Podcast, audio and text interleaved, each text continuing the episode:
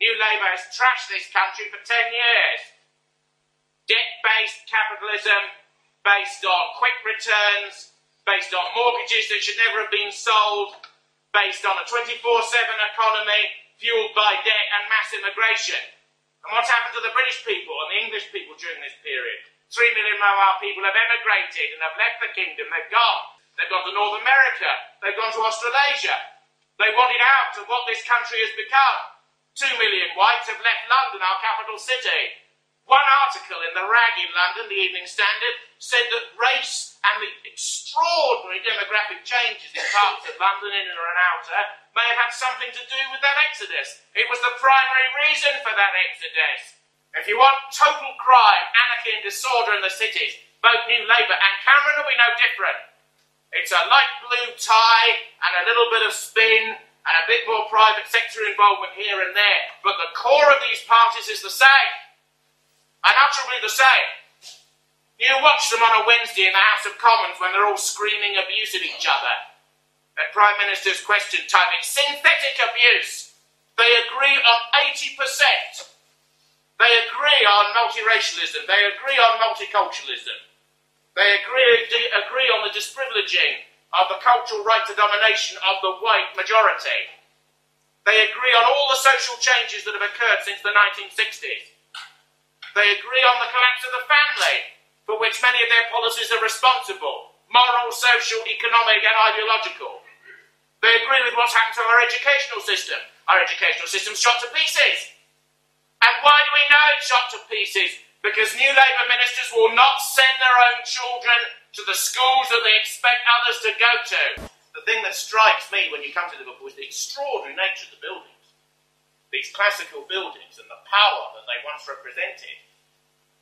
It's a, it's a, it's a, opens one's eyes. You look at these buildings, these were the buildings that ruled the world. The manifested power and glory for our kind of people. What British politician today talks about British power and British glory? They're ashamed to be British. They're ashamed to be English. They're ashamed to be white. They're ashamed to be Caucasian. They're ashamed to be civilizationally European in a British context. They're ashamed of our past. They're ashamed of the statues in the squares in this and other cities, the names of whose, uh, the names of the individuals celebrated there. They can't remember or don't wish to if they can. They're ashamed. Ashamed of these flags up here and behind me. Well, we're not ashamed. We're proud of what we are. New Labour say that we're intolerant and that we want the absence of peace. These are the ones who put the troops into Iraq and into Afghanistan. Blair's had about seven wars in his ten years in power. Brown financed them. This war has done nothing for us at all. Nothing for us at all and we don't control the streets in our own cities. And liberals say that we're the intolerant ones, that we are the warmongers, that we represent the past, that we represent the national wars of the past. They're fighting wars all over the world to impose their sort of ideology on all peoples, including our own. If you listen to Brown closely, what's his message? The message is that the whole world should be like the West. But what happens to Western people if everyone else is westernized? The West is ours. It's our culture. It's our civilization. It's not for universal export, nor is it for the whole world to come here and to enjoy what we have and have built and have sustained and have fought and struggled for. Life is not a bowl of cherries, and liberal views about life are false. Men and women are not interchangeable. Marriage is not an optional extra if you wish to bring up children. Men should not be permitted to marry and bring up children as normalcy. A society that throws its own values and its own past in the road will have no future. You have to base things on glory and upon patriotism. The only socialism or the only social feeling that's left is patriotism. Patriotism is the remaining socialism.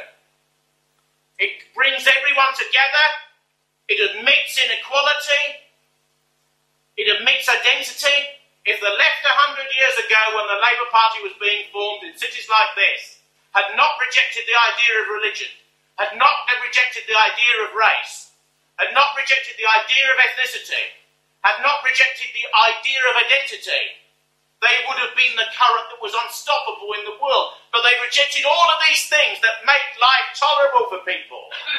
One of their cardinal mistakes was the rejection of the idea of the family, nuclear and extended.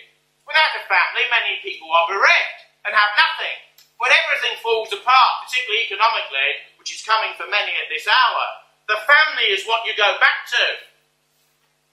Outside a certain circle of warmth in relation to those who are related to you by blood, life for many can be as hard as the pavement out there.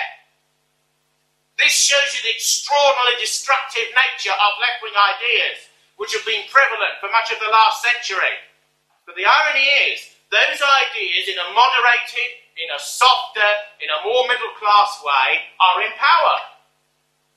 Those ideas are in power. We have a left wing capitalist society, something which most people thought would be impossible. Hundred years ago, you'd have been accused of being a political illiterate for saying that, but that's what we've got the values of the left, the values of miscegenation, the values of multiculturalism, the values of multi-faith, multicultural identity, identity, the values of a supermarket for ideas, the values of internationalism or any nationality but our own, the values of complete moral equality for all forms of life. These are norms. These are norms. They all believe in multiculturalism. They are all tolerant of every faith except those that sustain this society originally. They preach equality, but they have reneged on their commitment to the core people up here in the northwest and elsewhere. When people voted Labour in 1945 to have a change from the world of the 1930s, they didn't vote for what this country now is in 2008. They didn't vote for what they see flickering behind them on any news screen. They didn't vote for the torturing of babies to death in uh, sink estates, in inner London boroughs. They didn't vote for the prevalence of crime. Europe's just another tier of government that is removed from our people and which they essentially despise. One of the most remarkable things is that there's now a majority, a majority to leave the European Union. And why do we want to leave the European Union? We dislike French and German people? No, that's got nothing to do with it. Because we want to have sovereignty of our own nation state so we can decide who is British and who is not so we can decide on our own economic affairs, so we can decide on our own military and cultural policies. The nation state's big enough for people to identify with and small enough to make a difference. People don't identify with great big bureaucracies all over the world. They identify with their own country. Because if you're not rooted in something, you have no past. And if you have no present by virtue of that understanding, you have no future. We have to toughen up as a people we have to become more virile. We have to become stronger in the way that we once were. Many people secretly look to the people in this party as an insurance policy for what they fear might be coming. What do you think this society is going to be like in 50 years on present trends? Labour has passed these laws particularly to deny white working class people the right to free speech in their own society. These laws are the nets. that are designed to trap people so they can't speak in the way that they feel comfortable. That is what they're designed to do. It's designed so that only liberal people, for which they believe educated people, can speak. No one else can say anything. And if they do, they're sort of branded on the tongue immediately as one of those bigots, one of those outsiders, one of those intolerant people who advocate uh, exclusivity rather than inclusivity. Tony Blair said that our people fought in wars for reasons of tolerance and inclusion. That is a lie. When they went over the top in 1914, when they fired from a bunker in the desert in North Africa in the early 1940s, they weren't saying, get that howitzer out of my sight for tolerance and inclusion.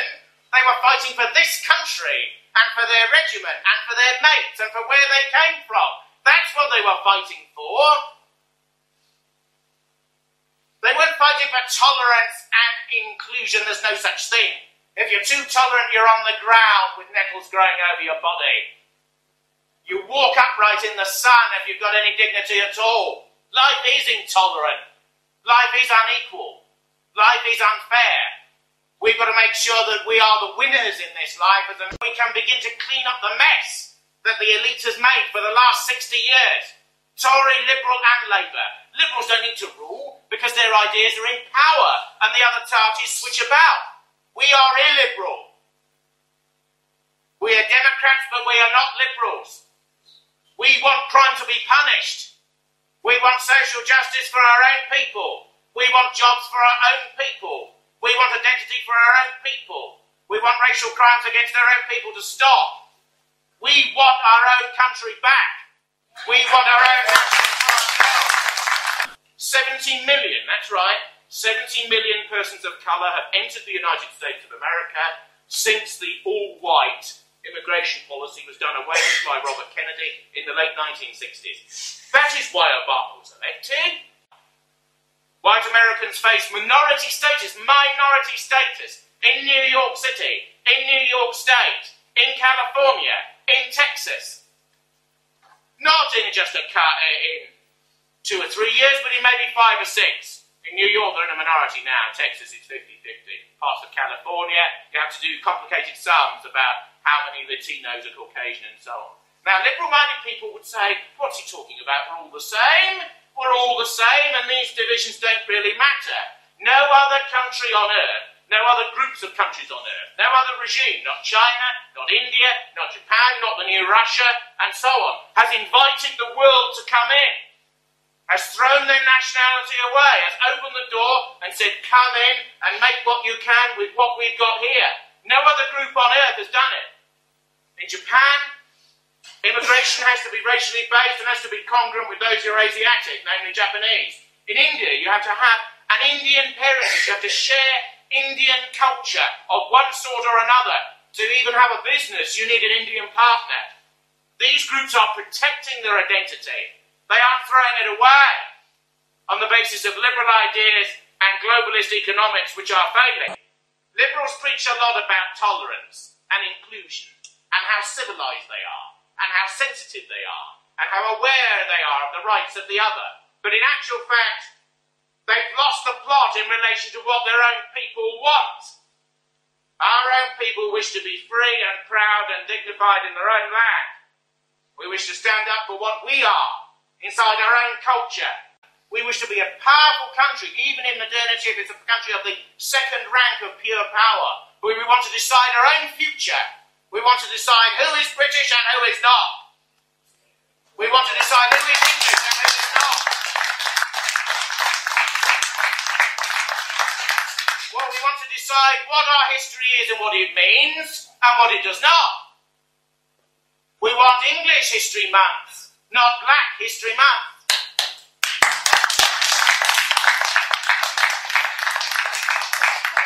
We want our glory to be manifested again. Liberals, if, if, if a member of the uh, Liberal Democratic Executive was sat over there in imagination, he'd be saying, it's the past, it's extremism. Well, what has moderation done for us in the last 50 to 60 years? Always cutting the difference, always listening to the other person's point of view, always bending over backwards, always moving back in order not to be too authoritarian or to be seen to be. This is the politics of funk and denial. In the end, if you adopt that to the degree that we almost have done, we will disappear. We will disappear. We have an establishment that's too weak to stand up for our people, that doesn't ideologically believe in doing so anyway. There's not one member of the new Labour cabinet that would say they would be proud to be English and British in too aggressive a way.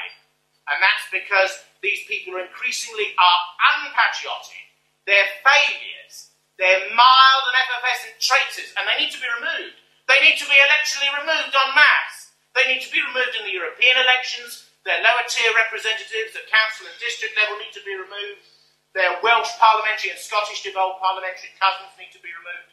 And finally, the Westminster tier, the most difficult tier of all. The tier which you can only democratically attack by going above to the European Union dispensation and below to the West and below to the Council one like the GLA victory with Richard Barnbrook in London recently, when you chisel up from above and below.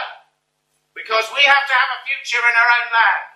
And our future is not as a minority, not as a despised culture that's one side of the curriculum, not dead white European males like Shakespeare who get five minutes every so often.